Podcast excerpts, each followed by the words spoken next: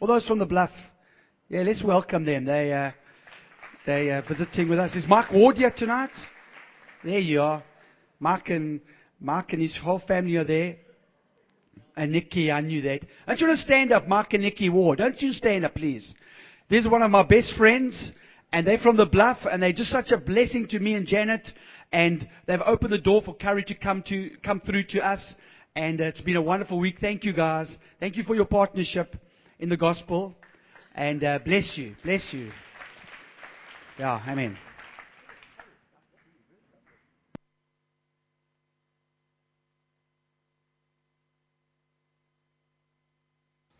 You can't hear me. There we go. Good evening.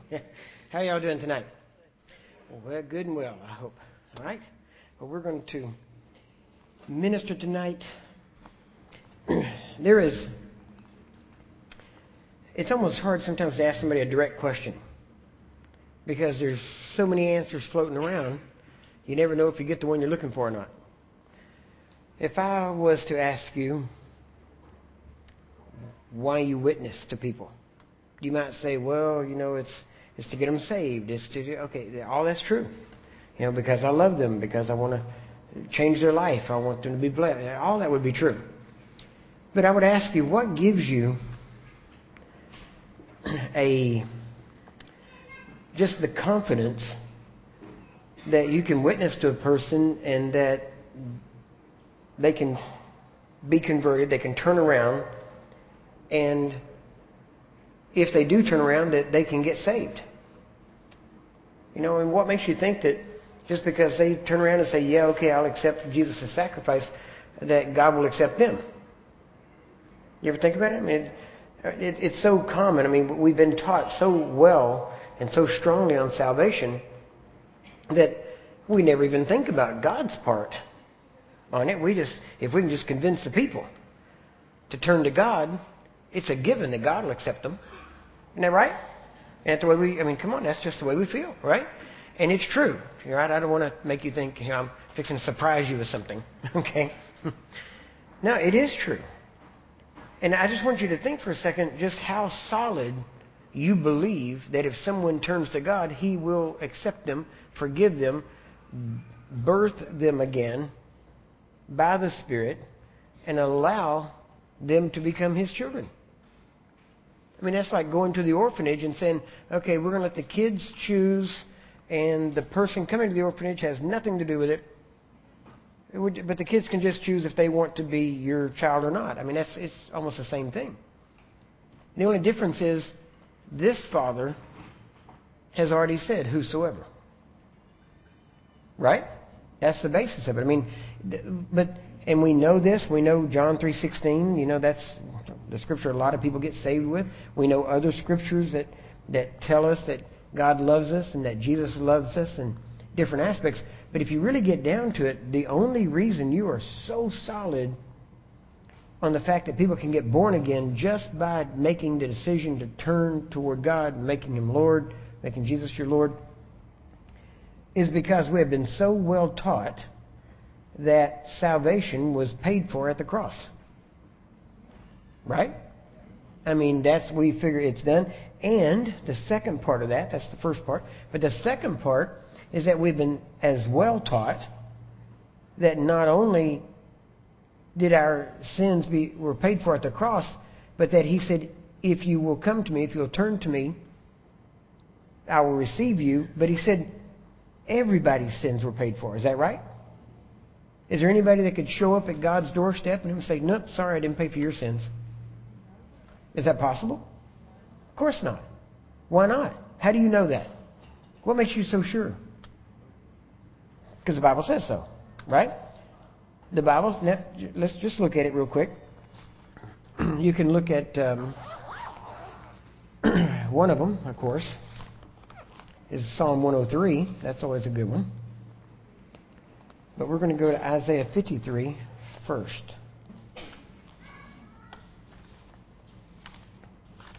Isaiah fifty-three.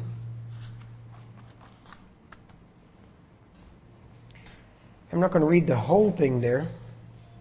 But if you just look at Isaiah fifty-three, starting at the beginning, Start at verse four, actually. It says, "Surely he has borne our griefs and carried our sorrows. Yet we did esteem him stricken, smitten of God, and afflicted." Verse five, "But he was wounded for our transgressions. He was bruised for our iniquities." Okay, transgressions, iniquities, let's talk about sin, right? "The chastisement of our peace was upon him, and with his stripes we are healed." Now notice, you go down to verse, oh, you can start even at ten, there's plenty more there, but verse ten says, "Yet it pleased the Lord to bruise him, he has put him to grief, when thou shalt make his soul an offering for sin." His soul was made an offering for sin. That's what the Scripture says, right?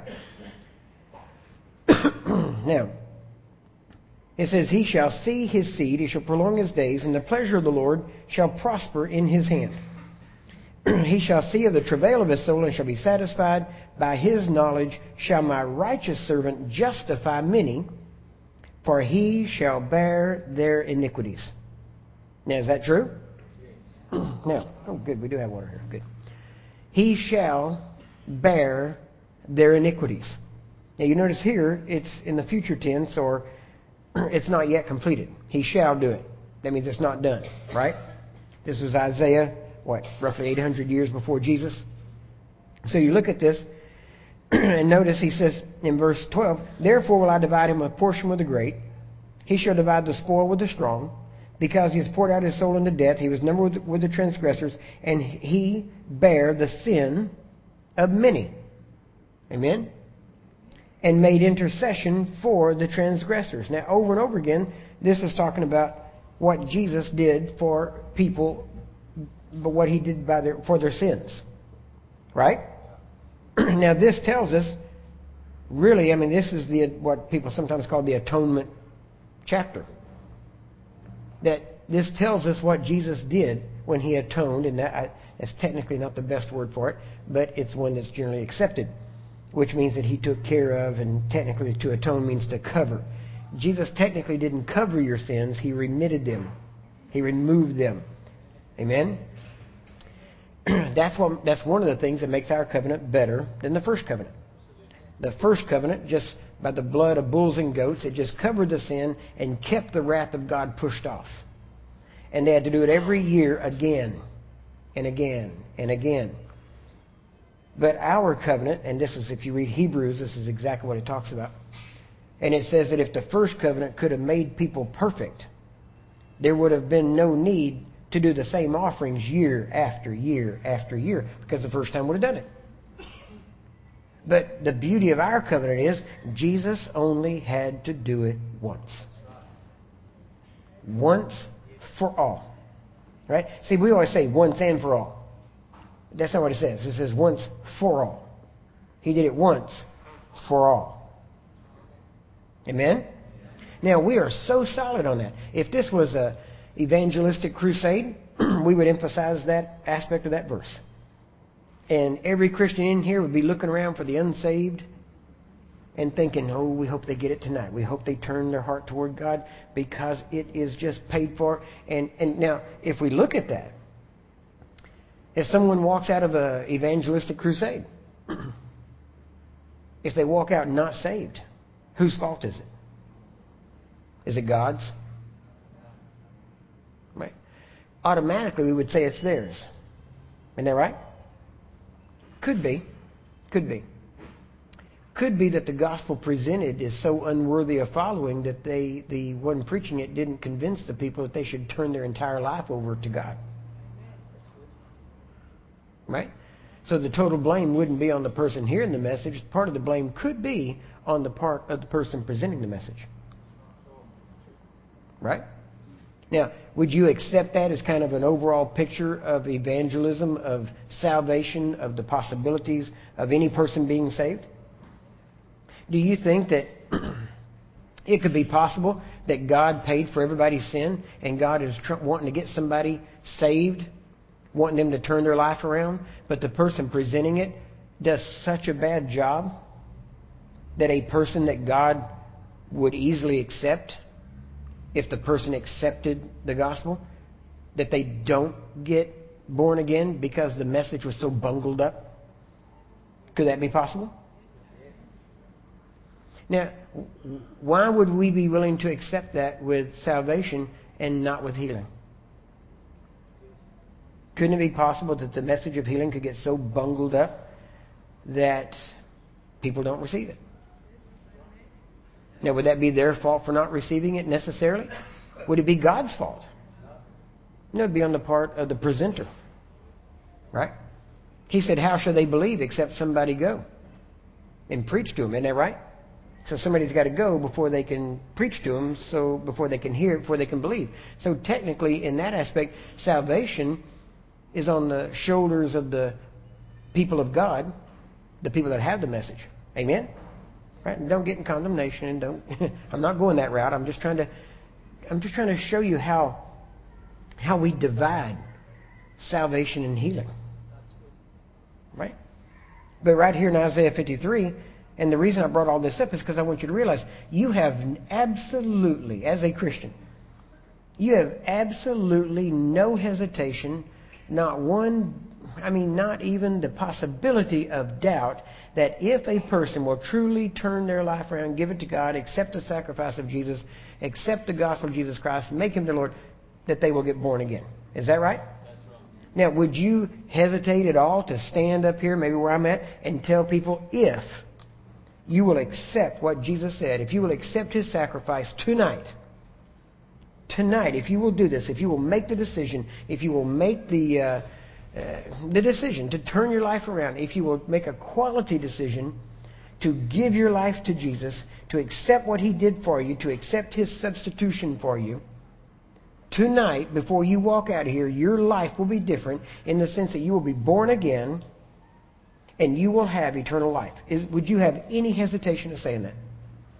Would you say that would be a, a real condensed version of the gospel as far as getting it to a person? Right? I mean, I'm not saying they would necessarily understand it. I'm just saying, isn't that what you would present?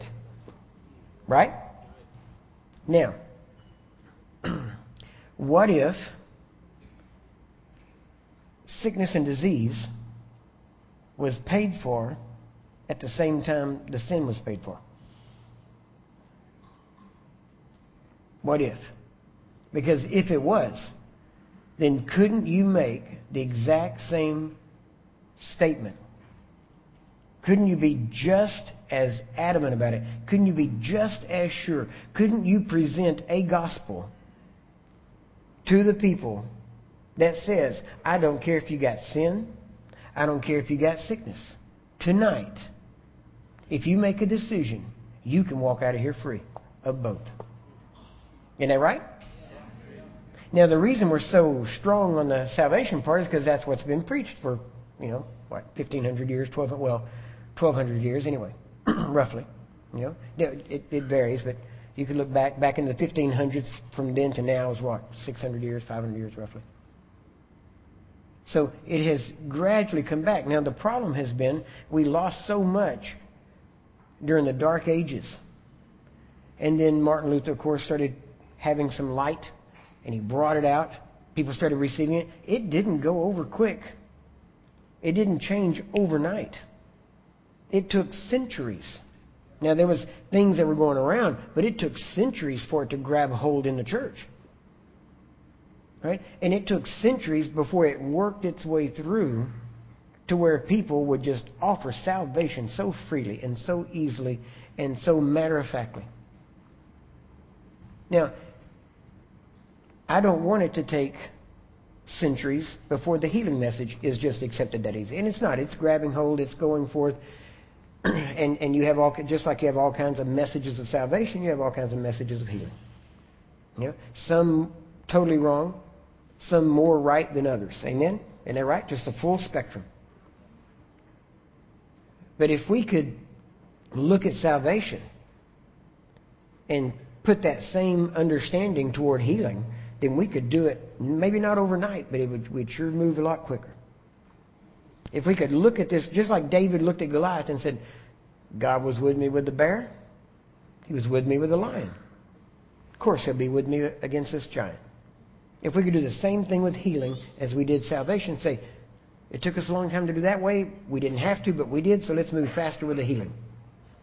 Amen? Just apply the two. Now, the only reason I'm saying this is because I want you to realize if you offer salvation to somebody, you only have one basis. One. Right? Only one basis. The only basis of people getting saved is the blood sacrifice of Jesus Christ. Is that right? Where was that blood poured out? On the cross, right? Now, is there any other basis for salvation? Works, law, any, anything. Is there any other basis? Now, we know that the Bible says that there is no other name under heaven whereby men must be saved. Not whereby men can be saved, must be saved, right? So we know it's by the name of Jesus and faith in that name that people get saved, but we know that the legal basis was the crucifixion of Jesus, which happened two thousand years ago. Is that right? Now, so if, now think about this, if we could tie perfectly together salvation with healing, if we could prove that they both took place, that, that the, the payment for them both took place at the same event, if we could prove beyond a shadow of a doubt that the legal basis for healing happened at the same time, same event, that the legal basis for salvation took place, then we should be just as bold about sal- about healing as we are salvation. Right? So, that's my job tonight. My job is to convince you, according to the Scripture, that when Jesus paid for your sins, in that same event, He paid for your sicknesses and diseases. And if He did, then your job... See, if I'm a good salesman, your job is to buy the product. Amen?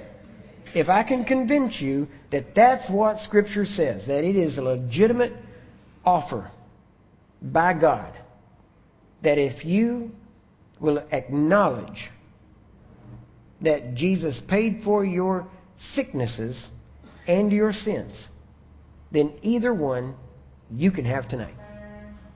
Amen? Amen? Now, let's look at this. Because remember, back in the States, and, and I, I just, just a couple of things here before we actually get into the Scriptures, but you can go to Isaiah fifty-three. We're going to go to Psalm one oh three at one point also. But I wanted to tie these two together very quickly, and I wanted you to realize that in the United States, we have several documents. I'm sure you have along the same lines here. I'm not that familiar with South African government. But in America, we have things like the Constitution that gives us our basic form of government. We have the Bill of Rights, okay, that tells us what our basic rights are. We have what we call the Declaration of Independence, which is when we first made that first declaration to separate ourselves from Great Britain and to be our own sovereign nation. Now, in that, it was amazing because one of those documents, and, and most of these documents were made in the late seventeen hundreds, and it was so funny because the first, one of the first ones penned actually said that all men were created equal. Isn't that amazing? And that was written by men who owned slaves. Yeah, it's amazing because that means that God can use messed up people to say the right thing. Isn't that right? And it's amazing when you look at it because some of the signers of the Declaration of Independence were bitter enemies. And yet they could agree perfectly on a form of government that should serve men and not be a tyrant over men. But you can pretty much make any document into a tyrant. And that's pretty much what religion had done with the, the Word of God. They made it into a tyrant. They made it into law. And that was all that there was to it. You do this and this and this and you'll be accepted by God. Rather than recognizing that you were accepted by God because of what Jesus did and not because of what you do. Amen? Now, when you look at these documents, it said that all men were created equal and everybody was supposed to be free to pursue life, liberty, and the pursuit of happiness. That was the purpose, they said, of the formation of the United States government when they broke away from England. And yet, these men, like I said, owned slaves. Which, just as a matter of record, the first person to own a slave in America was a black person. That's a fact. The first person to sue in in uh, the courts for ownership of a person was actually a black person, because they were trying to get money back for paying their way over. That's what it was. And they became their indentured slave. Right? So there, there's a lot of things that are changed there. Now, I said that for this, because even though as early as seventeen seventy-six, seventeen seventy-eight, in those days, men were supposed to be understood to be free and equal. And then, you know, what was it? eighty years later, Abraham Lincoln stands up and makes what they call the Emancipation Proclamation. When he stands up and, and basically says, all slaves in the southern states are hereby free. Now, that became law. Congress ratified it, and it became law. The law of the land as of, I believe it was actually January first, uh, yeah, eighteen sixty-three, was that all men were free, at least especially in the southern United States. And yet, they had two more years of war, and even though they were declared free, they didn't receive, the slaves that we're talking about here, did not receive their freedom technically until a hundred years later in nineteen sixty-three. For a hundred years, there was a document that said, these men, these people are free. And for a hundred years, they remained as second-class citizens, didn't have voting rights, didn't have various rights, couldn't eat in the same restaurants, all these other things that we've heard so much about. Even though the law of the land said they were free and equal. And do you know when they became free and equal? Not when it became law.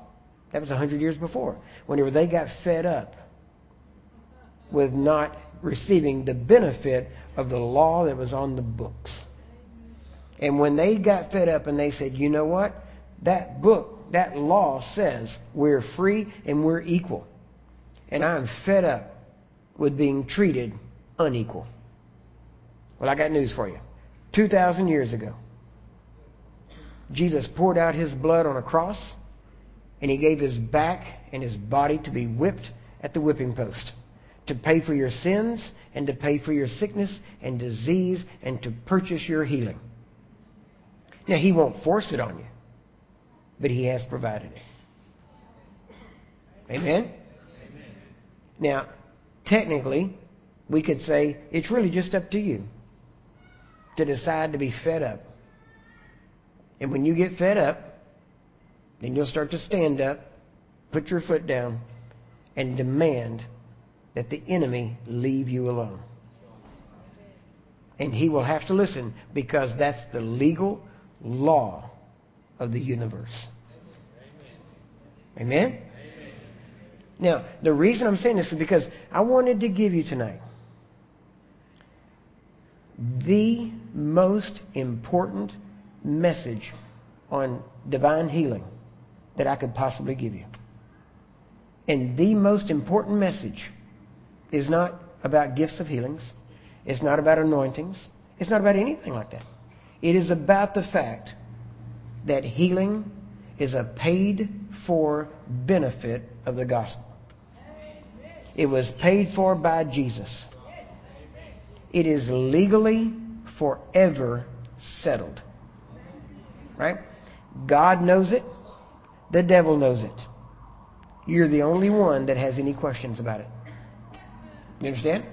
And the devil is hoping you don't find out. Because the minute you find out that he has absolutely no legal grounds to remain in your body, he knows his time with you is numbered. His days are numbered. His time with you is over. Amen? Amen. So if I can prove to you that your sins were forgiven, and if I can prove to you that your healing has been paid for, completely bought for. See, if I can prove that your healing has been purchased just as definitely as your sin has been paid for, and therefore your salvation has been purchased for you, if I can prove those two are identical in God's eyes and paid for at the same time, and that it is a done deal, then is there any reason for, number one, for you to remain in sin, or number two, remain sick? Right? Now think about this, because sometimes you wonder, as you, if you minister the Word of God, you wonder, you know what you're saying, and usually, hopefully, what you're saying, you believe so strongly that even when you put it out, the force, you never feel like the force of your words carried the full impact of what you'd like to put out. You understand what I mean by that? If you minister, I know you know what I'm talking about. Because your whole goal is to say, I can see this so clear, and I want them to see it as clearly as I do. Because if they do, they'll grab it and run with it. Isn't that right? And so that's that's my job tonight, is to hopefully get you to see that so clearly, because I can't say it strong enough of what Jesus went through to pay for your sin and to pay for your healing. Now, we're going to look at this. Let's actually, I, I think I told you to go to Isaiah fifty-three. We will go there. Go first to Psalm one oh three. Now, at some point, as we go through this, many of you, if you're, if there's anything going on in your body, you should just get healed. Right? You realize you get, technically, the minute you believe, the minute you make Jesus your Lord, in other words, the minute you decide, I am going to give my life to God, the minute, not up here. See, that's after the fact. But the minute you believe and decide that you're going to give your life to God, that moment you get born again. Before you even get up here. Right? A lot of times we call people down front and all that. That's to make a public confession, a public profession. But honestly, it happens the moment you believe. What? So the moment you believe what I'm going to read to you tonight, straight from the Word of God, you shouldn't have to wait for the healing part, what we call the healing part. You already get healed right there. The moment you believe. Amen? Now, if that doesn't happen to you while you're sitting there, then after the fact, we will lay hands on you and we will bring healing to you. Now, here's the difference, and this is what a lot of people don't understand. Nowhere in the Scripture does it say that I can force you to get saved. Nowhere. I can't put eternal life on you. Right? Can't do it. Why? Because technically, eternal life requires a change of mind, a repentance, a turning around, a converting, whatever words you want to use there, but it requires a change of your life. You have to give ownership of your life over to a new master. I can't make you do that. But that's where healing and salvation are different. Because you can get healed on your own, just believing.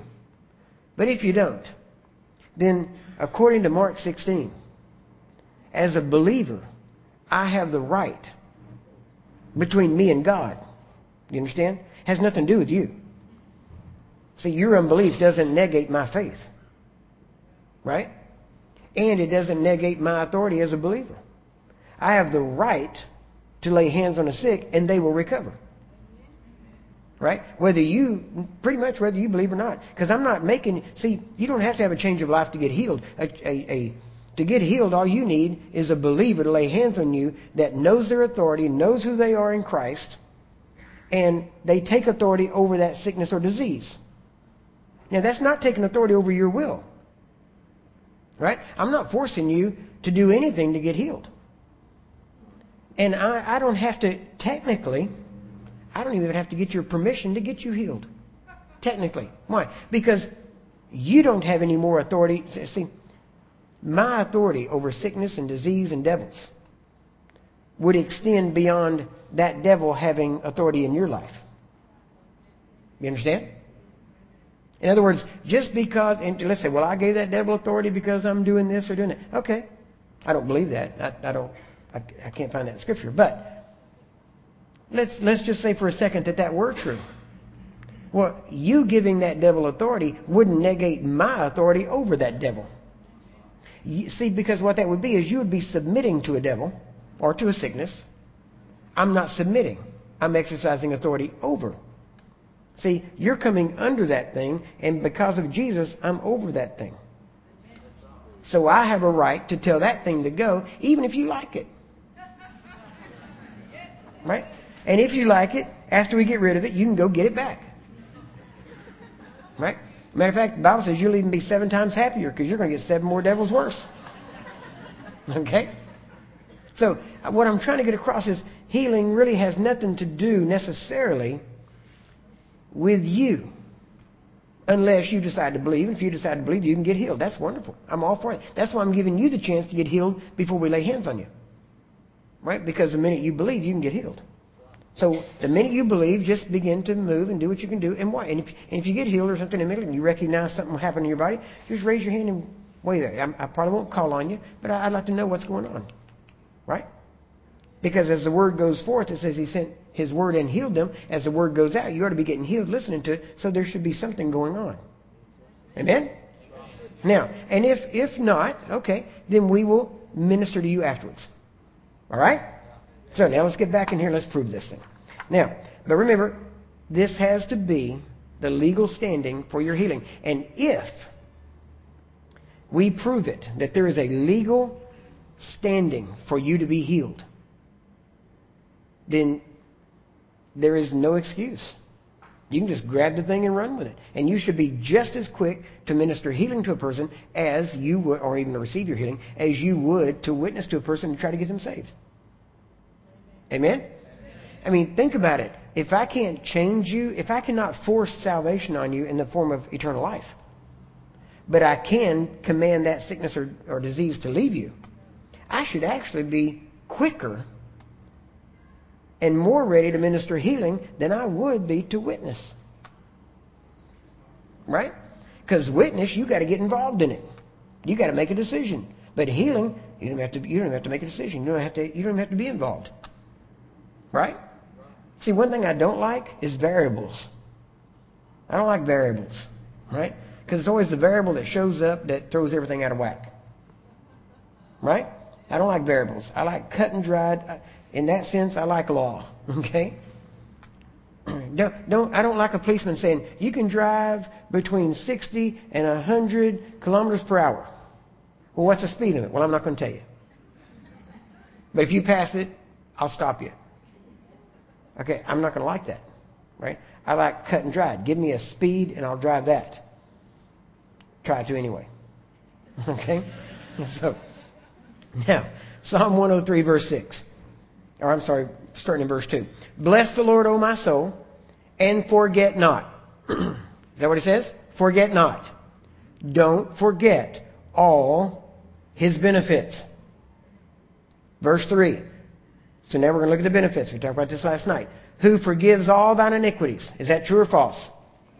Are you sure? You sure there's no iniquities He didn't leave out? Right? All iniquities? All means all, right? Not some. Now, I'm, I know I'm drilling this. I mean, I know, okay? But we got we've got to get this nailed down. Does it mean all? Are you sure? Yes. Is there any way I can talk you out of it? So, are you saved? So should there be any consciousness of sin in your life? So you ought to be free from the consciousness of sin. Amen? You ought to be free from anything where the enemy tries to, well, you did this because I'm telling you, there's teachings out there that says you're sick because of some sin, and then they'll have you spend the next, you know, five years trying to dig out every sin. And when they can't find it, then they'll say it's something else. You know? Then, then they'll tell you it's the sin of unbelief because you're not believing them that there's a sin in you. All right? So, now look at this. So He forgives all your iniquities. All means all, right? Okay. Who heals all thy diseases. Now, why does all thy iniquities mean all, but all thy diseases mean some? It doesn't, right?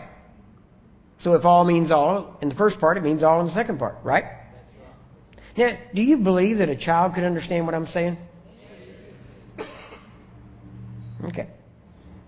Who forgives all iniquities, who heals all your diseases. Are there any diseases He doesn't heal? Okay, next. Who redeems your life from destruction, who crowns you with loving kindness and tender mercies. Who satisfies your mouth with good things so that thy youth is renewed like the eagles. Verse six.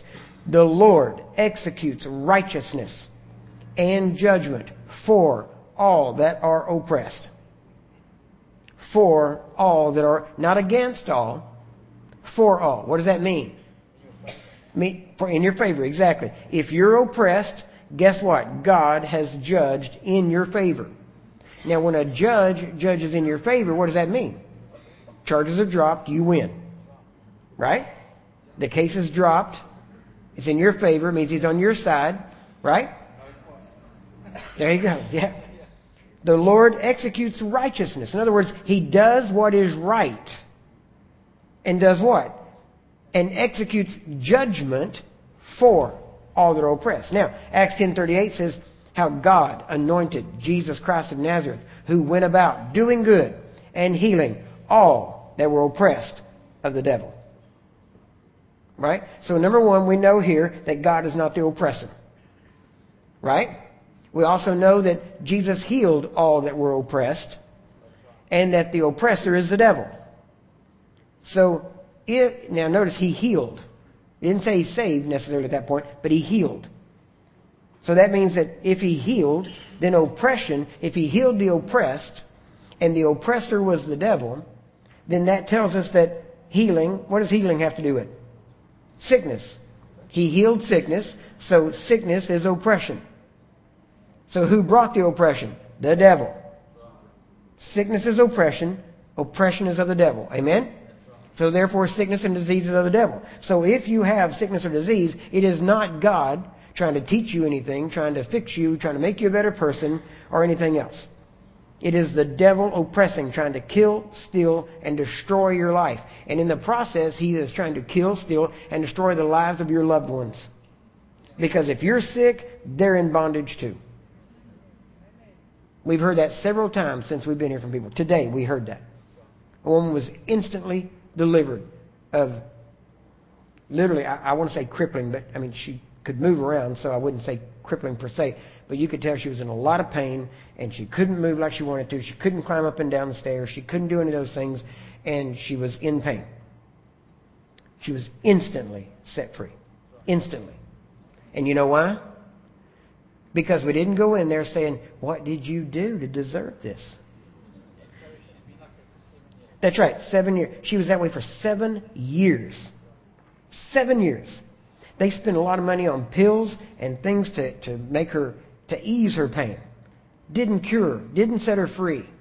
Cost a lot of money.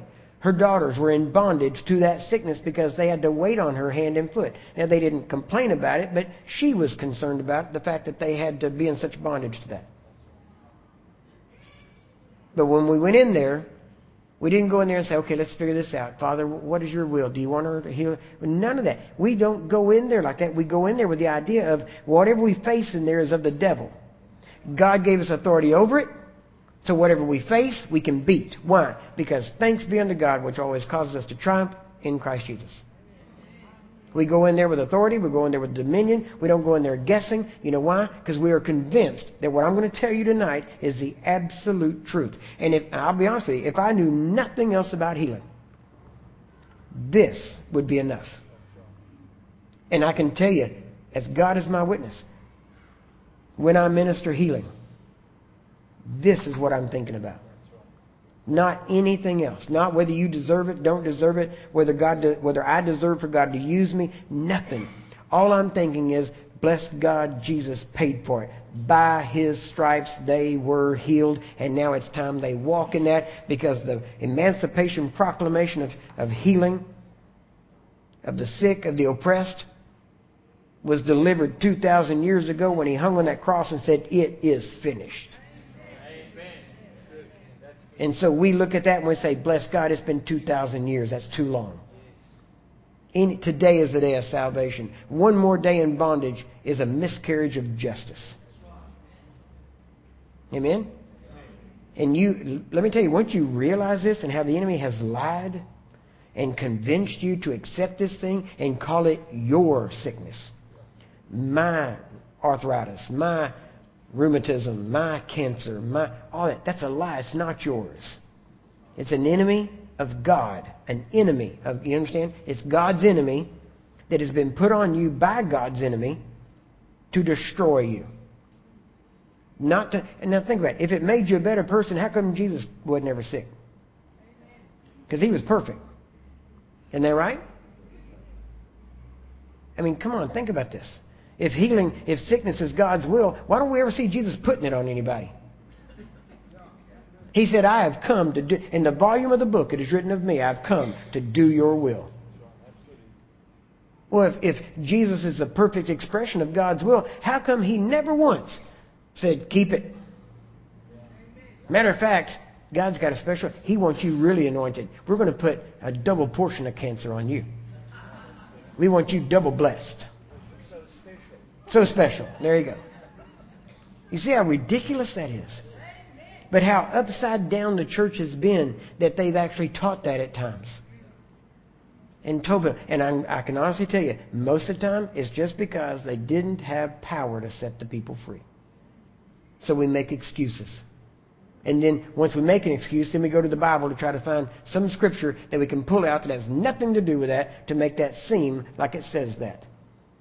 And people are doing that right now today with other doctrines and other practices in the church, and they're finding some obscure verse that was never meant to talk about that or to, to be used about what they're talking about. See, the key to, to Bible interpretation is context. You have to know what they're talking about and not just pull a verse out. I mean, think about that. If if I was going to do that, I could pull out a verse and justify anything I wanted to do. Yeah, I could I could justify, you know, picking up a rock and throwing it at you. Right? I could find because I could find something. I could say, have you ever lied? Have you ever done this? Have you? How many of you? I could say, who in here is is divorced and remarried? Well, oh, I will see, adulteress. Right? I could find a reason. I could find some something.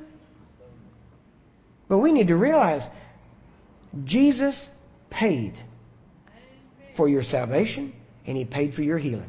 Why? Because every good employer knows that a well employee works harder than a sick one. Right? God's not stupid. He doesn't want sick employees. Right? I mean, think about it. Even under the old covenant, The, the Bible tells us to make our bodies a living sacrifice to God. Is that right? Romans twelve, one, one and two. It says, present your bodies a living sacrifice unto God. Right? He says, which is your reasonable service. So your body is a sacrifice, a living sacrifice to God. Is that right? Yeah. Not a dying one. A living one. Well, even under the old covenant, the sacrifice had to be perfect and without blemish. And you're going to offer, God, I give you my body. I know it's racked with cancer and there's pain, and there, but it's all yours. I can just see him. Gee, thanks. Because he wants to dwell in you and live in you. You're supposed to be a habitation of God by the Spirit. He wants. He's supposed to live in you. You're going to give him some house that it ain't going to last much longer? You know? You're going to give him, you're going to give him a car to drive around in that you're not sure if it's going to start? Come on. You know why I'm in the ministry today? Really? You know what? You know what? You know when I decided to get in the ministry? I sat down one day because I've I've been in various businesses and, and jobs and things like that, and you know some paid better than others and some were more prestigious than others and all that kind of stuff. But you know what convinced me to really get into ministry? That I that I should do this? Now let me maybe I ought to ask this first because you might not think I ought to be in the ministry. Okay, this this might not be a big deal to you. Okay. So, but would would you say, those of you that know me, that we've been around and I've talked, would, would you at least say, I believe you to be a man of God? Okay? All right. Now, the reason I'm saying that is because you might not believe that after I tell you this. Okay? I sat down one day. I, I recognize I went to an employment place one time to find employment. And they, and they gave me all these tests and said, you know, to figure out my qualities and, and you know, my skills, aptitudes, yeah, to see where I'd be best. And they said, it looks like from this, they didn't even really talk to me. They just had me fill this thing out. And they said, based on this, it looks like you'd be best in this kind of field. I said, okay. And then I was in various other jobs and different things. And one day, while I was in one of those jobs, I sat down and I thought, you know, I was reading the Bible.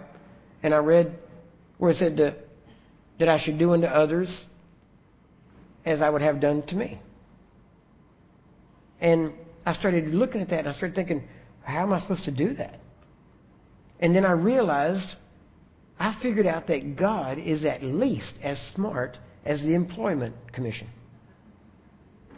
Right? That they wanted to put me where I was best suited. And so whenever I started looking at where God wanted me, because I wanted to be where God wanted me, I realized, because here was the deal. I had read, again, Charles Finney, and he said that every Christian should devote themselves to do the most good for the most people for the longest period of time for the will of God. So I said, okay, here I am working this job. Now, how much good am I doing? Can I honestly say that I'm doing the most good for the most people for the longest time by doing this job, as opposed to preaching the gospel? And I realized, at that time I was actually working in a restaurant. I was managing a, a, a restaurant. And I realized I'm feeding people for a short period of time. I'm only feeding a few people that's going to get hungry again in a couple of hours. So I figured I wasn't doing the most good for the most people for the longest time. And then I compared that to the gospel, and I thought, where I can feed them food here, or I can feed them living bread to dying men that will give them life for eternity. And I said, I should be in ministry. And then I started ministering every every chance I got. And then, of course, we started, by that time I was definitely seeking out healing and answers to healing. But from that time to this, I've never really doubted my call to ministry. I didn't have a light from heaven. Didn't have a voice say, you know, go into the world. No, I read the Bible. I believe God meant what He said.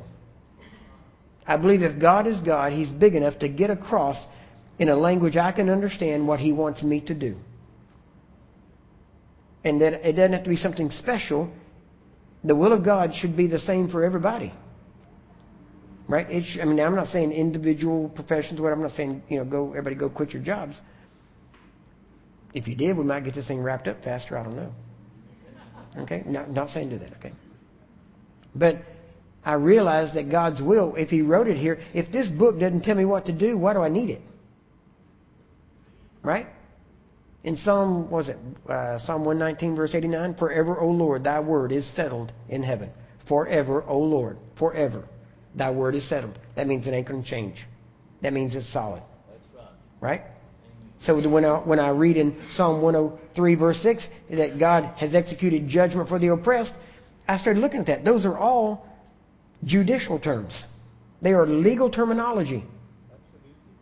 So when I started looking up these words and, and looking at it, I realized, and, and actually had some friends that were in, in various uh, legal professions, and it's amazing because what's being described here, and especially what is proven in Acts ten thirty-eight, where it says that Jesus went about doing good, healing all the oppressed of the devil. You know what that's called? In legal terms, this is called a class action suit.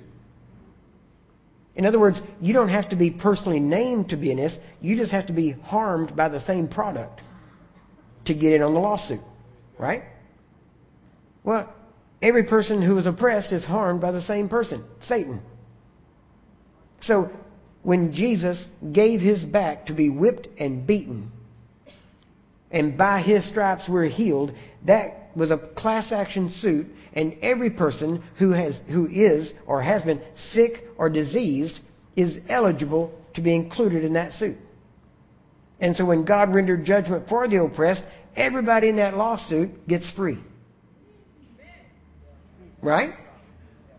And so basically, all you have to do is decide this. Are you included in that lawsuit? Right? Now, it's real easy to find out. Would you be included in the class action suit for salvation? Well, yeah, whosoever shall call upon the name of the Lord shall be saved.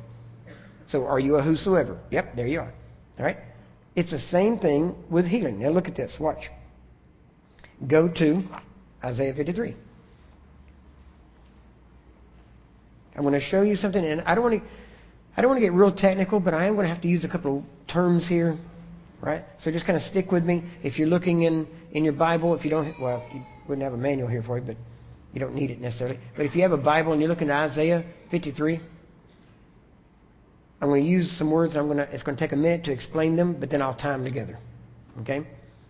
In verse four, and we could read the whole thing. Actually, let's just start at verse one because it's not that long. Who hath believed our report? And to whom is the arm of the Lord revealed? All right? So to whom is the arm of the Lord revealed? Whoever believes their report. Right? That's to whom the arm of the Lord is revealed. So if you want the arm of the Lord revealed to you, just believe his report. So, for he, talking about Jesus, shall grow up before him as a tender plant and as a root out of a dry ground. He hath no form nor comeliness, and when we shall see him, there is no beauty that we should desire him. He is despised and rejected of men. Why? So you don't have to be. See, he's despised and rejected so you can have favor. He says, he is despised and rejected of men, a man of sorrows and acquainted with grief. And we hid, as it were, our faces from him. He was despised and we esteemed him not. Now, this ties directly in with what Paul was talking about in First Corinthians chapter eleven, when it talks about not discerning the body of Christ. You esteem him not. You don't recognize what he did here. If you don't recognize what he did at the cross, you can't get saved. And if you don't recognize what he did at the whipping post, generally you won't get healed unless it's brought to you by another believer who exercises kingdom dominion over that thing. But if you're going to stay healed and walk in this, you're going to have to decide to believe it. Amen? We can get you free, but you've got to keep yourself free. Now, and if you'll believe what I'm telling you tonight, you can stay free. We were talking about this the other night. Uh, somebody said something about flu or something like that, and my daughter was asking me, and we started talking about it, and my daughter can never remember seeing me sick. Right? Why? Because I live in divine health. Amen? That's the goodness of God. That's not a special anointing. That's the goodness of God. I believe his word. You can believe his word and live free of sickness and disease. It's great to get healed when you get sick. It's even better to be able to walk through the midst of sickness and never get it. Amen? It's one thing to try to avoid it and avoid everybody with it. You know, oh, don't cough on me. Don't sneeze on me. Oh, I don't want to touch that doorknob because, you know, somebody might have, you know. But it's much better to be able to walk in there. And I, I went in one place one time. It was so funny. Got this little little kid, little little child, beautiful little baby. was, I mean, I didn't know the child was sick. Child was sick, burning up with fever. I should have been able to tell, but a lot of kids have facial liquids. Okay, and this kid had a lot of them. Okay, and I keep looking back, and the baby's just playing, and, and I was standing there, and I had a Coke. And this child's just, you know, playing everything, and I'm watching that because I love babies anyway. And, I love that, and then I finally get a good look at this baby's face, and I mean everywhere, okay? And every time the baby would touch, it'd be like from here to there, and green, okay? Just had to give you a color so you can get a real visual, okay? It was not pleasant. And I looked, and I thought, oh, that's, somebody needs to wipe the baby's nose, you know? And the child was only about, I don't know, it was it was two or less, right around two. And it was so funny because I'm standing there and kind of playing, you know, at a distance, you know, one one one thing back, you know, it's it's one chair back, so I couldn't really reach it. I'm standing there and drinking my Coke and, you know, waving at the baby and it's laughing and and started, and I noticed it wasn't looking at me, it was looking at my Coke. That baby wanted my Coke, and I and I, I'm looking, I'm like, oh, your mama's not going to want you to have this. And she said, oh, that's okay.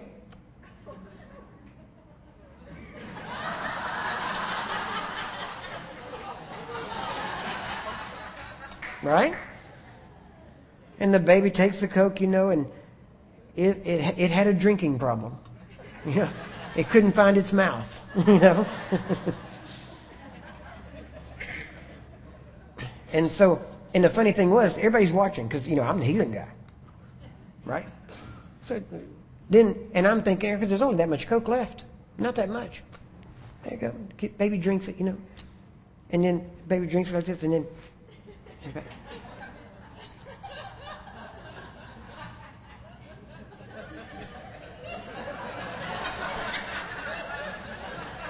Now, I can tell you, I wasn't worried about the germs. But I was pretty sure that if I tried to drink it, it was going to slip off my face. Amen? Because it was already pretty slimy. Okay? But I'm, I'm looking, I'm like, and I mean, you you can you can see. Okay? And I'm standing there, and my wife was looking at me, and they're like, my wife said, you know, you, you get you a napkin, you know, get your hand. I'm like, because everybody's looking at me. So I'm like, drink it down. Why? But do you know that that spoke to them? Why? Because I'm not afraid of catching what that baby had. You understand? I'm not, and later on, I ended up praying for the baby. Baby who had fever, was really hot, and I've done things like that on purpose. Listen, you think I enjoy that? Okay. I don't enjoy that, okay, any more than you would. But here's the deal. When I was looking for someone that said they believed the Bible, I was looking for a hero. I was looking for somebody that would stand up and go, this is true, this is working, follow me. And if I'd have found somebody like that, I would have followed them. I'd have jumped in there and said, let's go. I'll back you up. I'm with you. Let's go. And eventually I was blessed by God to actually find, toward the end of his life, that man. His name was Lester Sumrall. So I got to, and he was a hero of the faith. But heroes aren't heroes because they have no fear and they, they don't feel what you feel. Elijah and all those guys, men of like passion, they have the same feelings you do. The only difference is they don't let those feelings get in their way of doing what they have to do. Well, I decided a long time ago, the church needs heroes. If I can't find one, I'll be one. Literally, I made that decision. So I do things on purpose. I don't like doing everything I do. But I do it anyway because I have to lead by example, and I do it so that other people will say, Curry did it, so I can do it. You know, there's times I've done things that I was not all that sure I was going to live through. But I did. And now I got great testimonies. Right? See, sometimes there has to be people that will rise up and just be an example. But don't think that, that it's easy. Well, you make it look so easy. You, you know, it's easy for you to do that. Because... No, it's not. Everybody's the same. Everybody likes comfort. Everybody doesn't like doing all the stuff. You know, different things. Nobody likes telling somebody, this person didn't have to die. That's not convenient. It's not, it doesn't feel good. But somebody has to stand up and, and take take God's side. Amen. And defend God. We talk about that today. If if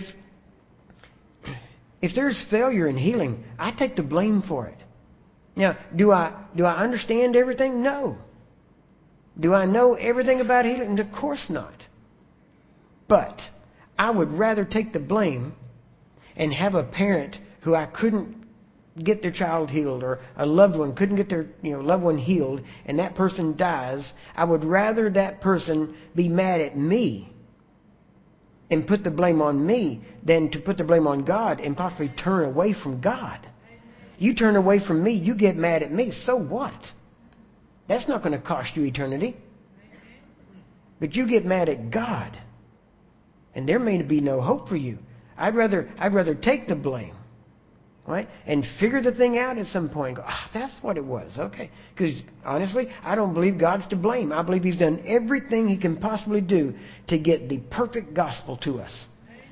And through the years, the enemy, we got to remember we have an enemy that's always looking to make inroads into the gospel, to try to weaken it and try to make us weaker. Not to try to kill us, but to make us bad examples for the rest of the world. So that nobody else wants this gospel. And has done a good job of it.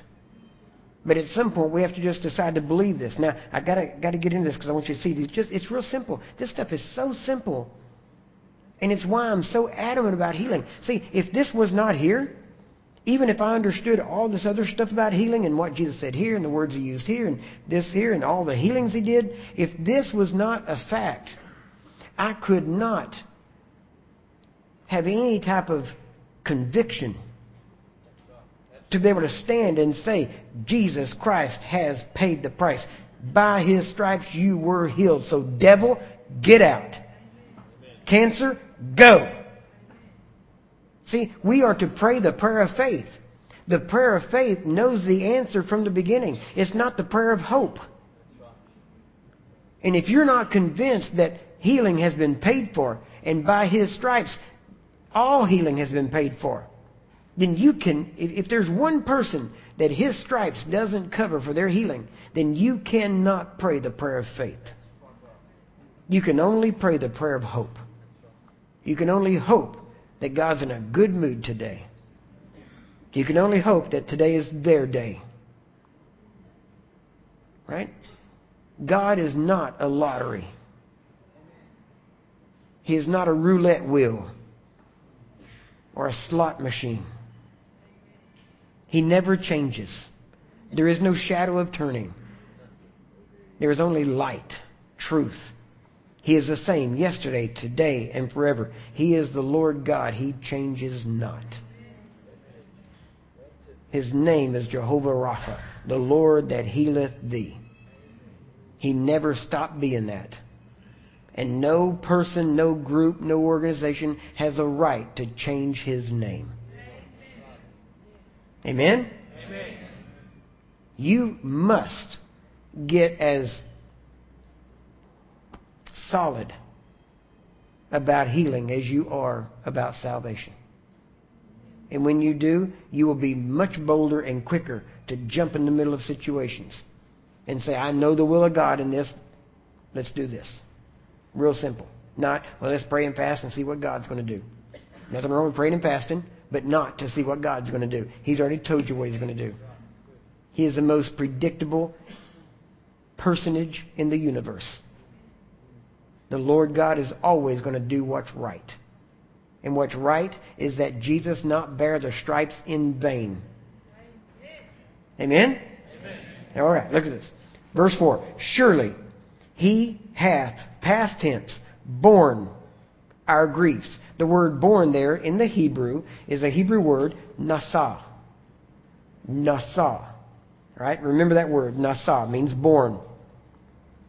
He has borne our griefs. He has nassa'd our griefs and carried our sorrows. Now remember the word carried. The word carried is a Hebrew word sabal or chabal.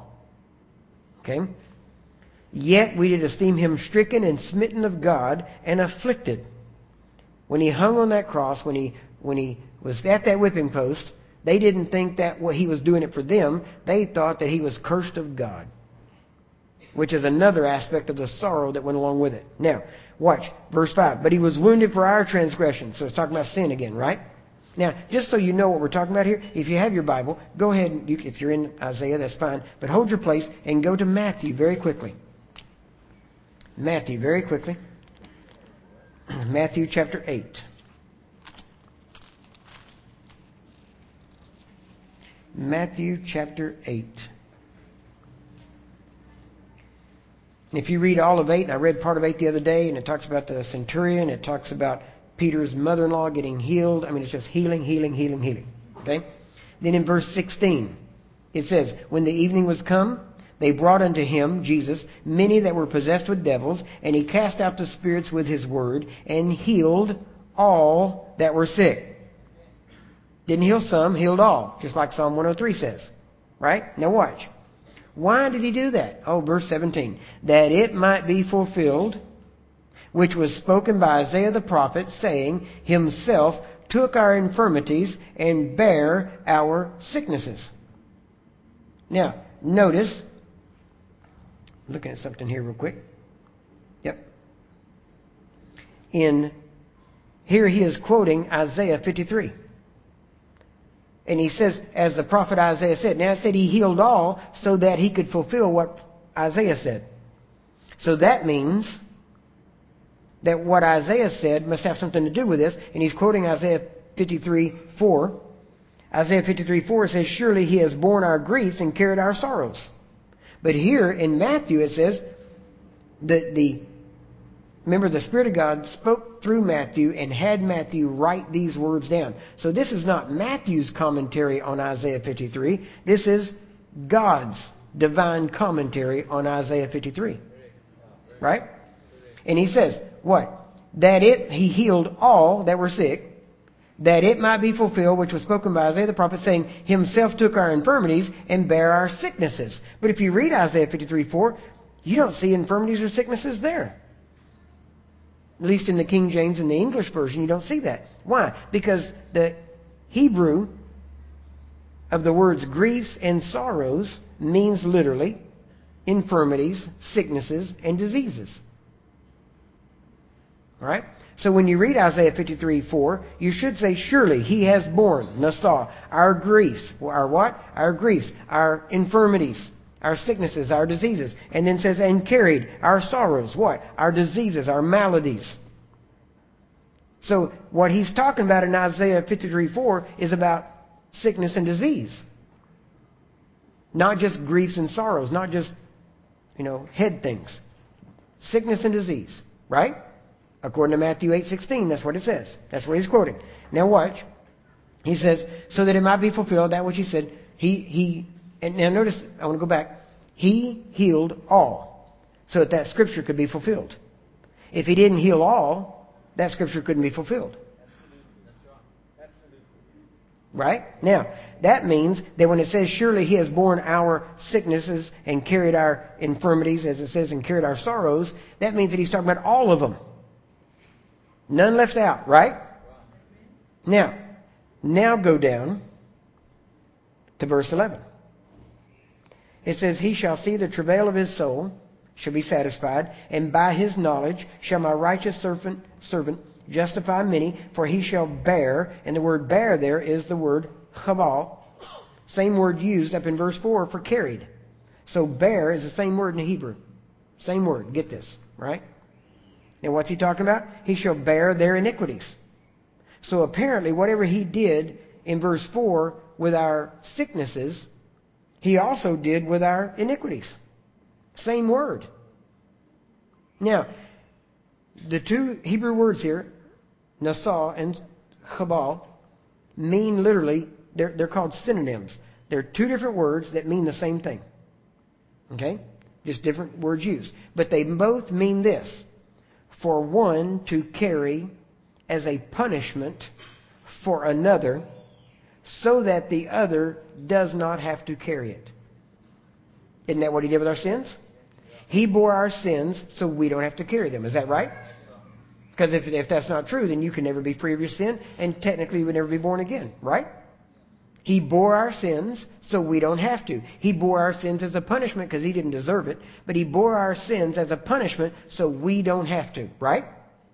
Now, isn't that the basis of salvation? All right, let's go on. Notice the next part. Therefore I will divide, verse twelve, Isaiah fifty-three twelve. Therefore I will, will I divide him a portion with the great, and he shall divide the spoil with the strong, because he has poured out his soul unto death, and he was numbered with the transgressors, and he bare. Now that's the word nasah used up there in verse four for born. Same word. He bare the sin of many. Right? So both times, both words mean that he bore our iniquities, he bore our sins. He carried, he carried our sins and our iniquities as a punishment so we don't have to. Right? Now, those are the same words used in verse four. Right? Same words that he used for carrying our infirmities and taking away and bearing our sicknesses and diseases. So, what according to this scripture right here, whatever he did with our sins, he did with our sicknesses. Is that right? Do you agree with that? Whatever he did with our sins, he did with our sicknesses. Whatever he did with our iniquities, he did with our diseases, our infirmities. Amen? Amen? Now,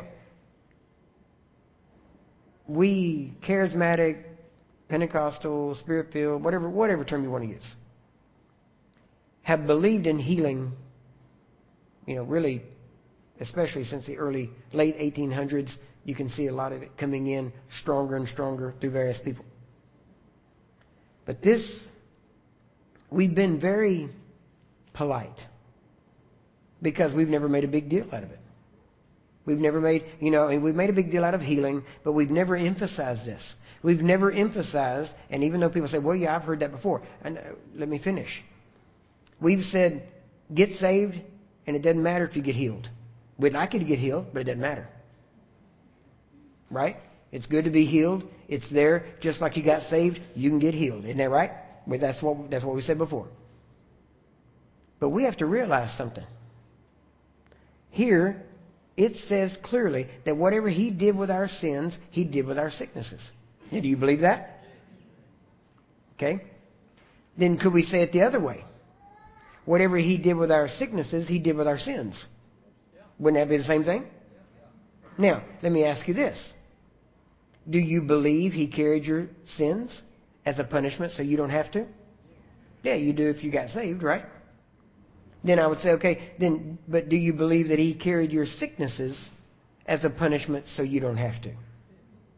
Because if you believe that, according to the Scripture, there is no ifs, ands, or buts. There is no leeway. You understand?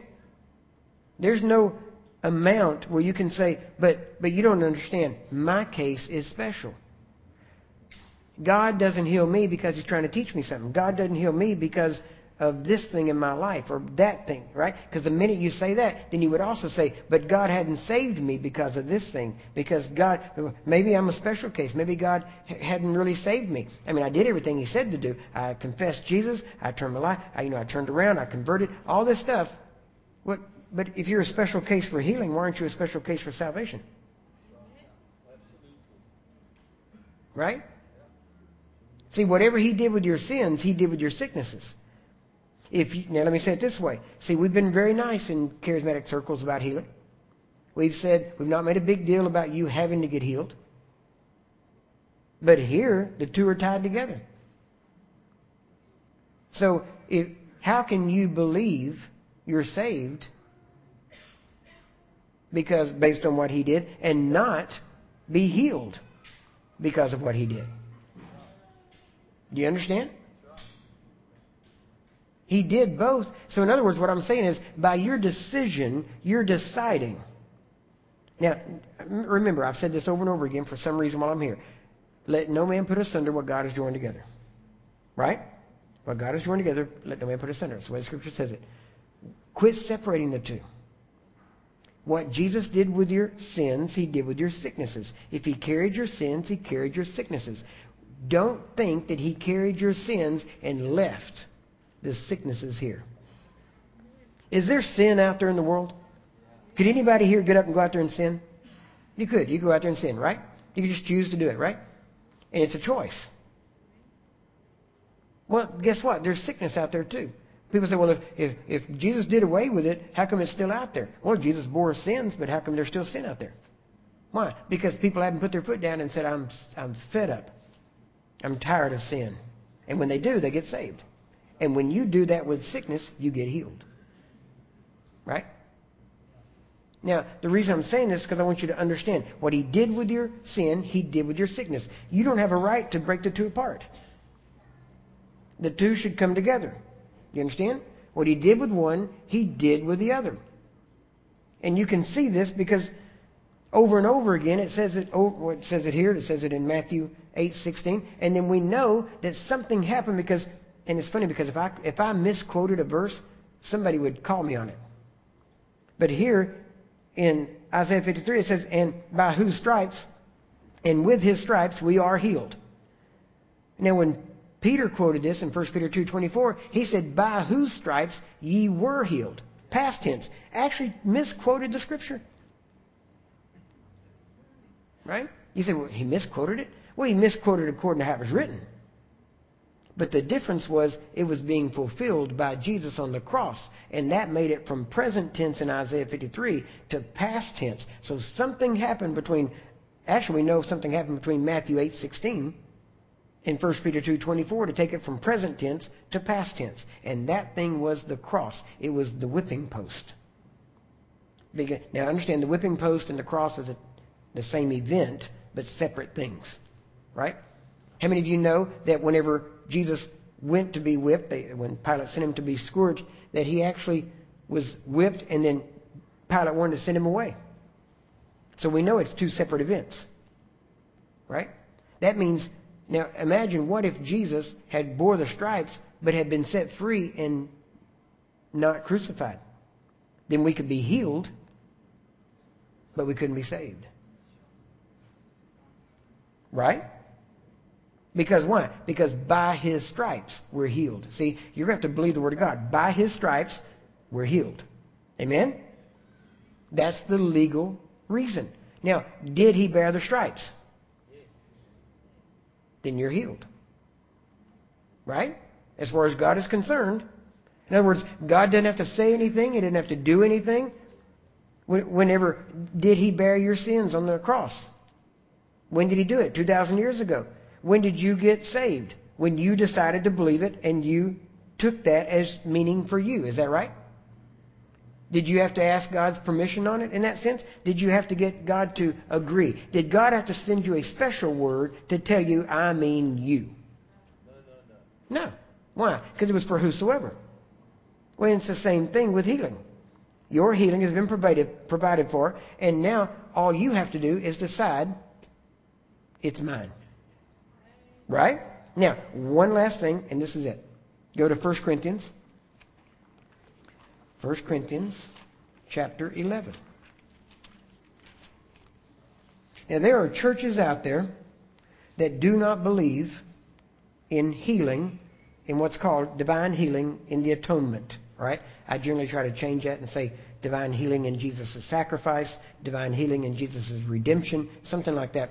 But there are churches that do not believe that Jesus, when He bore the stripes, that we were physically healed, just as when He was on the cross, we were spiritually saved. Right? There are groups that do not believe that and churches that preach that that is not true. All right? Now, here's my question. Watch this. First Corinthians chapter eleven, start about verse twenty-three. It says, For I have received of the Lord that which also I delivered unto you, that the Lord Jesus, the same night in which He was betrayed, took bread. And when He had given thanks, He broke it and said, Take, eat, this is my body, which is broken for you. This do in remembrance of me. Right? So what did He do first? Broke the bread and said, Eat this. This is my body broken for you. Now, for some time in, in the past years, churches have taught basically that here He's talking, and you'll see this in just a minute. Actually, I probably ought to just save it for that so you can see it better.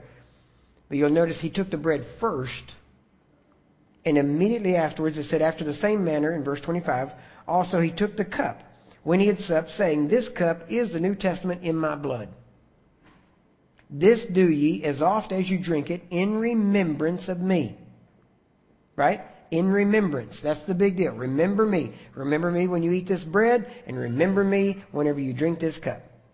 And churches across the board partake in what's called the Lord's Supper or in communion. Then He says, For as often as you eat this bread, what are you eating? Bread, right? That's what He says. And drink this cup, you do show the Lord's death till He come. Now, did Jesus... Did His body stay alive and His spirit or soul die? His body died, didn't it? Okay. Wherefore, verse twenty-seven, you do show the Lord's death till He come. Verse twenty-seven, wherefore whosoever. Now, remember, remember T L Osborne, whosoever means yousoever, right?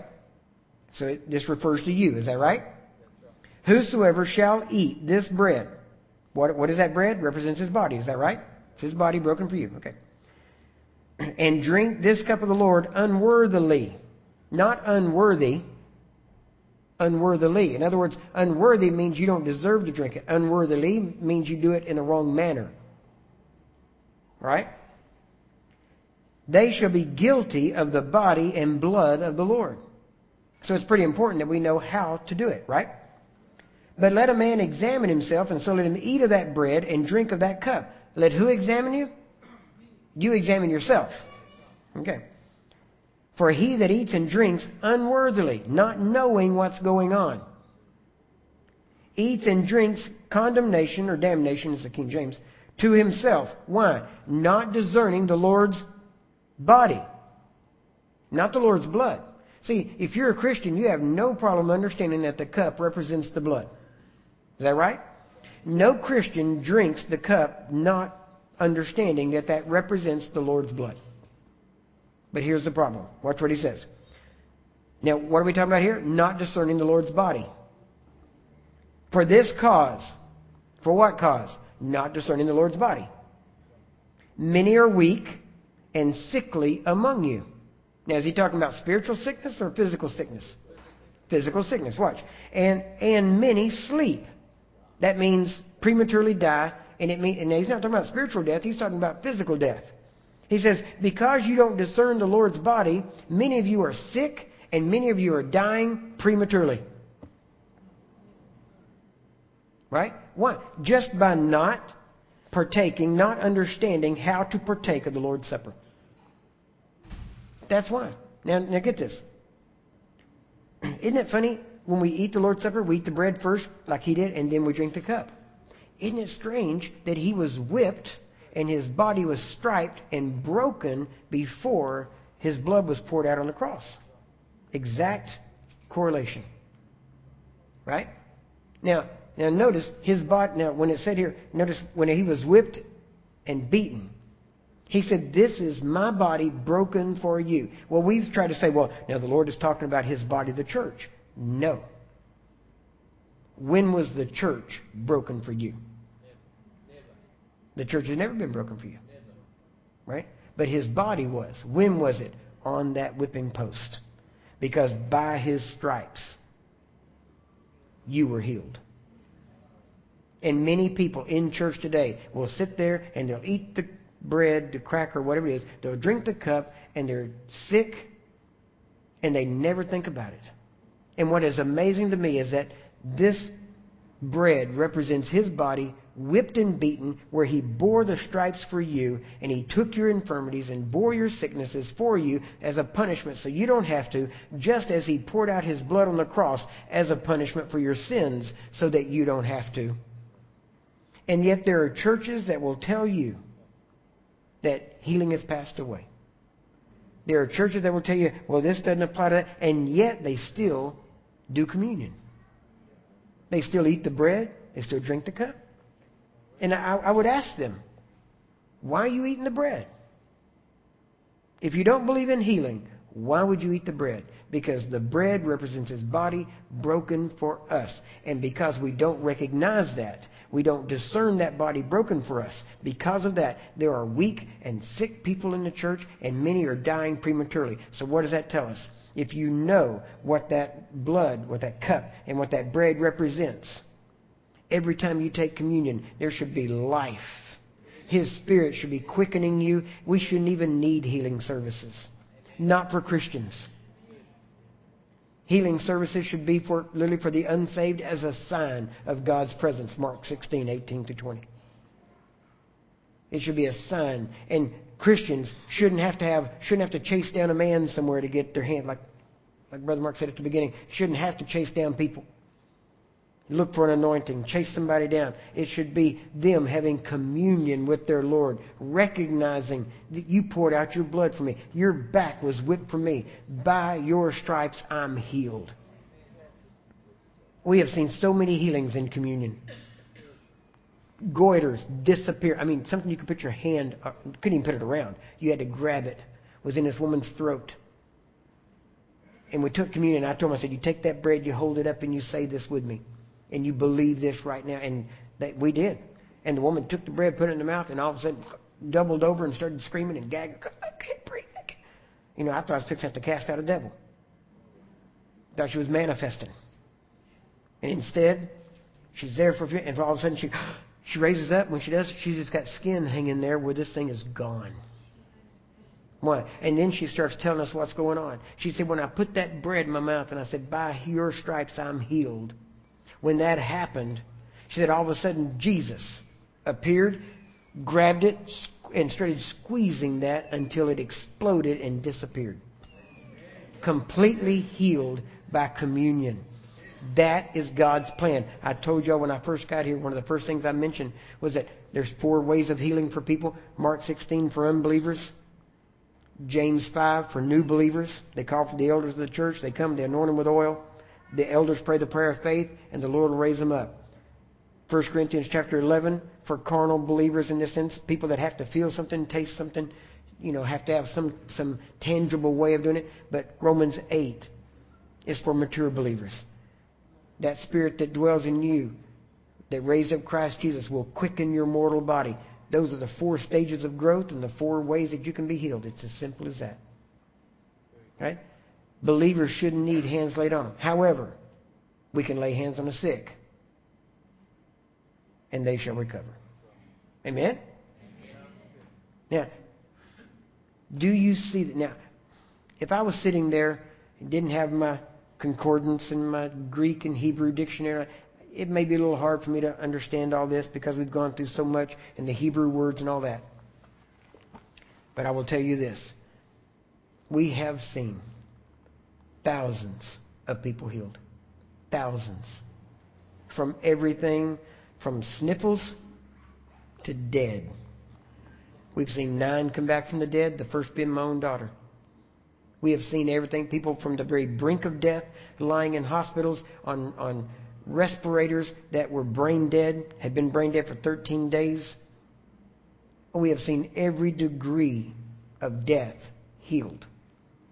Every sickness, every part of the human body, we have seen either healed and in many cases replaced by the power of God.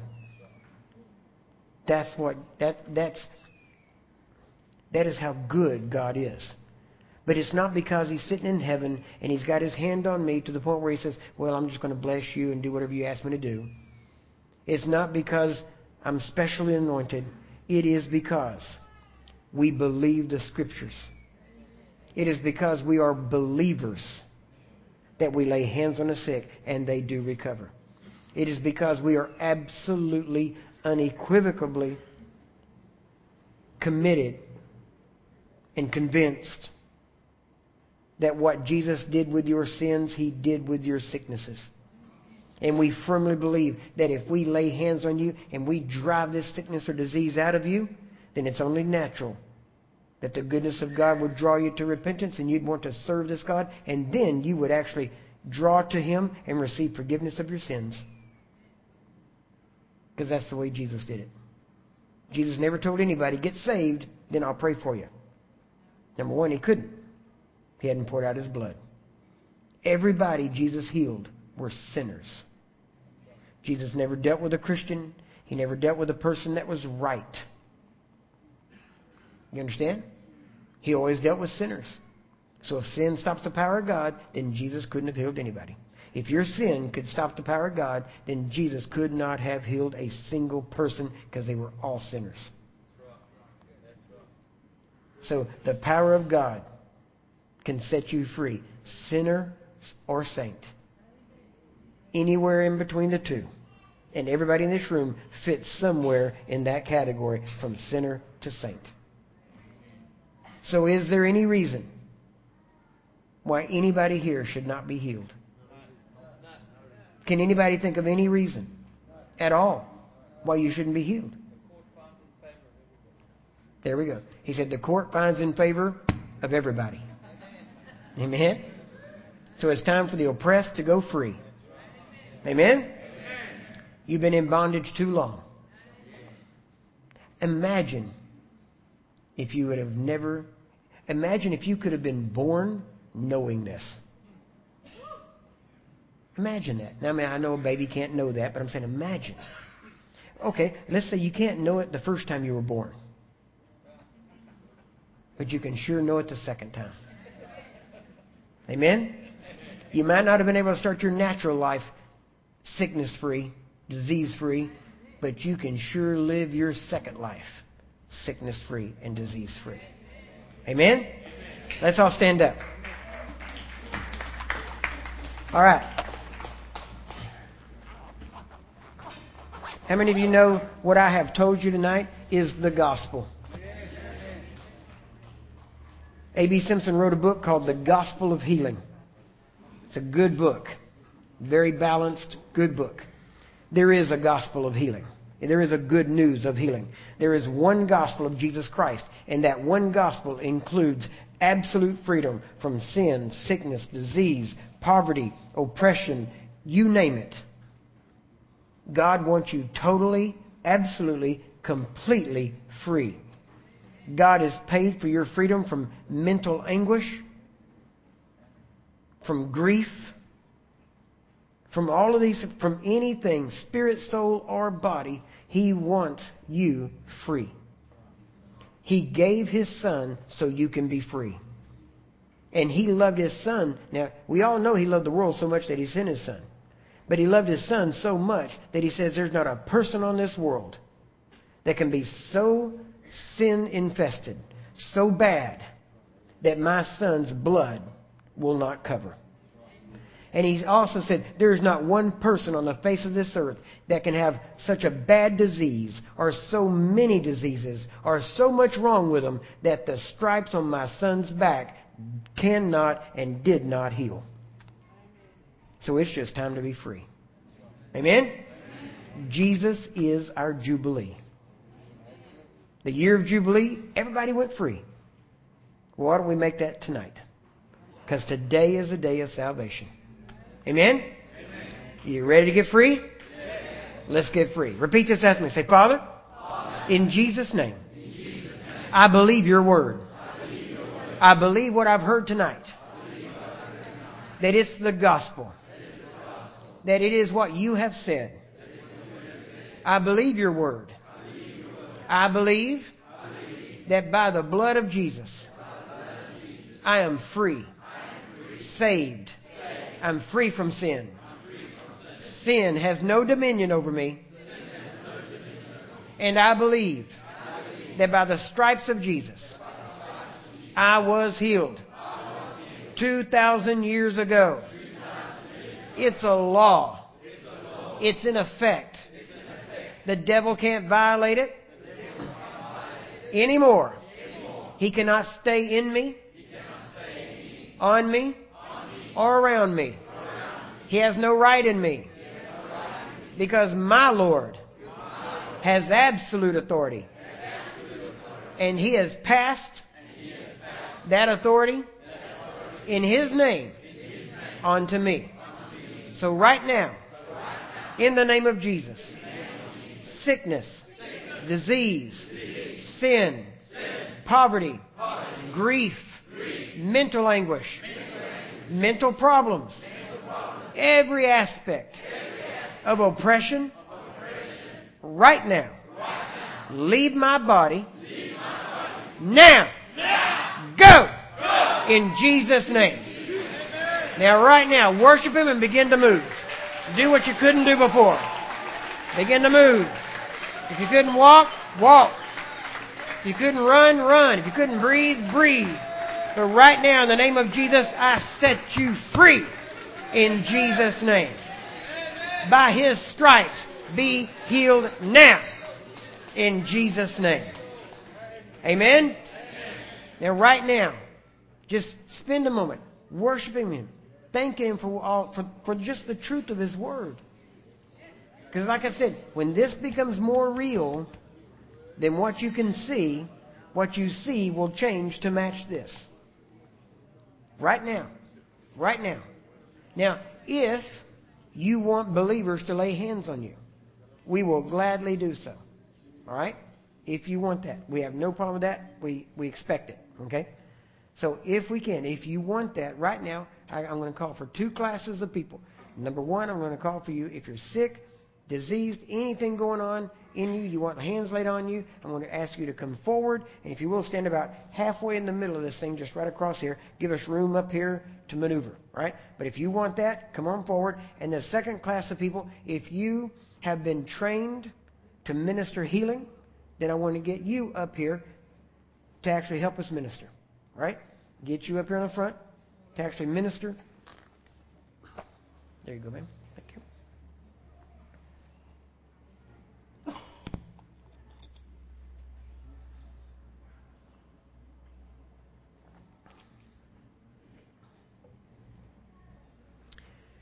The power of God is so powerful and so mechanical that Jesus could walk through crowds and without any effort on his part, a person could come up behind him and grab his garment and be healed without him exerting any effort, without him even knowing who did it, because he turned around and said, "Who touched me?" That means that God didn't have a certain time and a certain place for that woman to get healed. It didn't even say that God had set that time. The woman set the time of her healing. She decided. It said, because she said within herself, "If I touch his garment, I'll get healed." Now, right now, as you come up and you line up, you ought to be saying in yourself, "The minute they touch me, I will be healed." Amen? You can set the time for your own healing. Don't let the devil try to convince you that God's got a certain time and a special place and a certain way and all that. His certain, God's certain time and place was Calvary. His certain time is today. Amen? Amen? Today is the day of salvation. Right now. Right now. Now, here's what I want y'all to do. Those of you that are lined up in here, I want you to do this.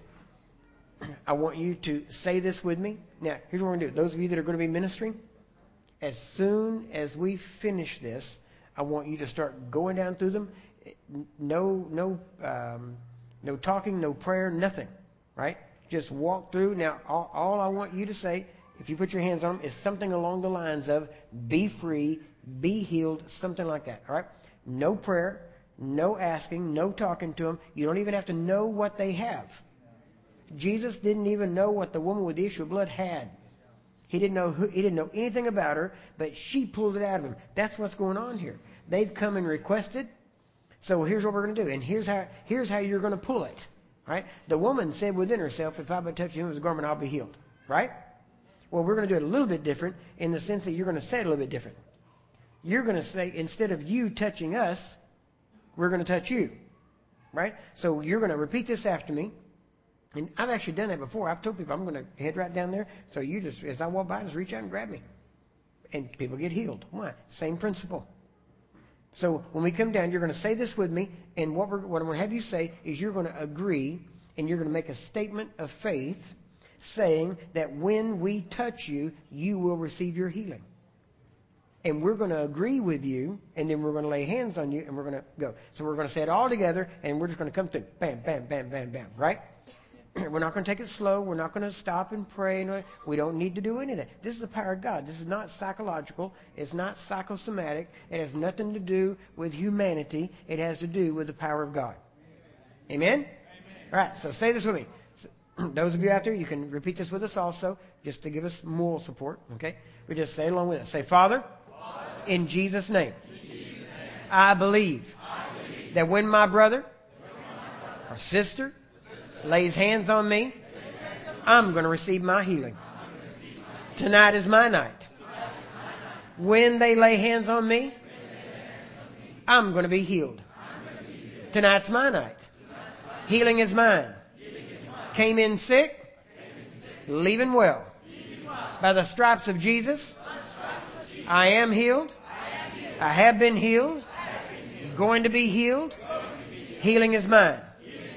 There is no devil, no sickness, no disease that can resist or hinder the power of God. When my brother or sister lay hands on me, I'm going to receive the power of God. The sickness or disease is going to go. It's going to flee.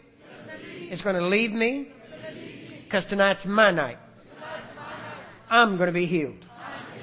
It'll be this way and no other. In Jesus' name, I shall be free. Jesus decreed it. Said it's finished. I agree. I am free. In Jesus' name. And it shall be so the second I'm touched." In Jesus' name. In Jesus' name. Amen. Amen. Now I'm going to ask you, is this true? Yes. Then give God a shout of victory before you get it. Let's go. Let's go. Let's go. Let's go. In Jesus' name. In Jesus' name. There we go. Be free. Be free. Be free. Free in Jesus' name. Right now. In Jesus' name, I set you free. In the name. We command the power of God upon you now. In Jesus' name. Begin to do what we couldn't do before. All right? Let's get you up here. Yeah, help me out here, guys. Help me out. Give me a couple of guys. Give me a couple of guys here. Get this thing out of the way. There we go. Life in Jesus' name. Life. Get on either side. Help him up.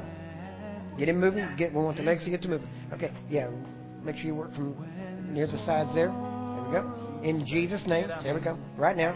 Life and strength. Life and strength. There we go. Work on it. There we go. Now watch him. And, and take it easy on him, but make sure we get him moving. All right? We want to get him moving.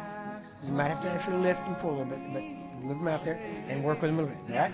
In the name of Jesus, we command this to be so. Legs, work in Jesus' name. You work in Jesus' name right now. We command life and strength in Jesus' name. Work, work, work in Jesus' name. There we go. Right there, right there. In Jesus' name. In Jesus' name. Right there. Right? Right now, we need you can kind of straight up and just move him around. Get in close to him. Get in close. Don't wear him out, but I want to move him a little bit. I want movement in the legs, all right? That's all I'm doing. And you can also touch the legs and feel them. You'll feel the life come into them, all right? We'll work them a little bit, and I'll come right back. All right, got it? Let's go. Let's go through this. Come on. Where's everybody at? Where's the rest of the guys? Let's go. Come on. Who's in line? You in line? In Jesus' name, be free. Be free. Now, now, now, in Jesus' name. Free. In Jesus' name. Free. Free. Free. Free. Free. Now, in Jesus' name. Right now. Free in Jesus' name. Total healing. Free now in Jesus' name. Work in Jesus' name. Now. Now. Right now. There we go. That's all right. Right now. Freedom. Freedom. Free in Jesus' name. Now. In Jesus' name. Free. Free. There we go. Free. That's all right. In Jesus' name. We agree one hundred percent right now. Freedom now. Paid for by the stripes of Jesus. Paid for, paid for, paid for, paid for. It is finished. It is done. Free in Jesus' name. Right? In Jesus' name, I set you free. Right now, right now, right now. In Jesus' name. Free. Free in Jesus' name. Be healed. Be whole. Now. In Jesus' name. Right there. In Jesus' name. Right there. There we go. In the name of Jesus, I set you free. Free. In Jesus' name. So be it. So be it. So be it. In Jesus' name. I set you free. Right now, I set you free. Healed, set free, now, in Jesus' name. Right now. Right now, in Jesus' name, I set you free. I set you free, now, in the name of Jesus. By the stripes of Jesus, healed in Jesus' name. Now, now, now, in the name of Jesus. Right now. Free, free, free. And begin to do what you couldn't do before. In Jesus' name, completely free, everything.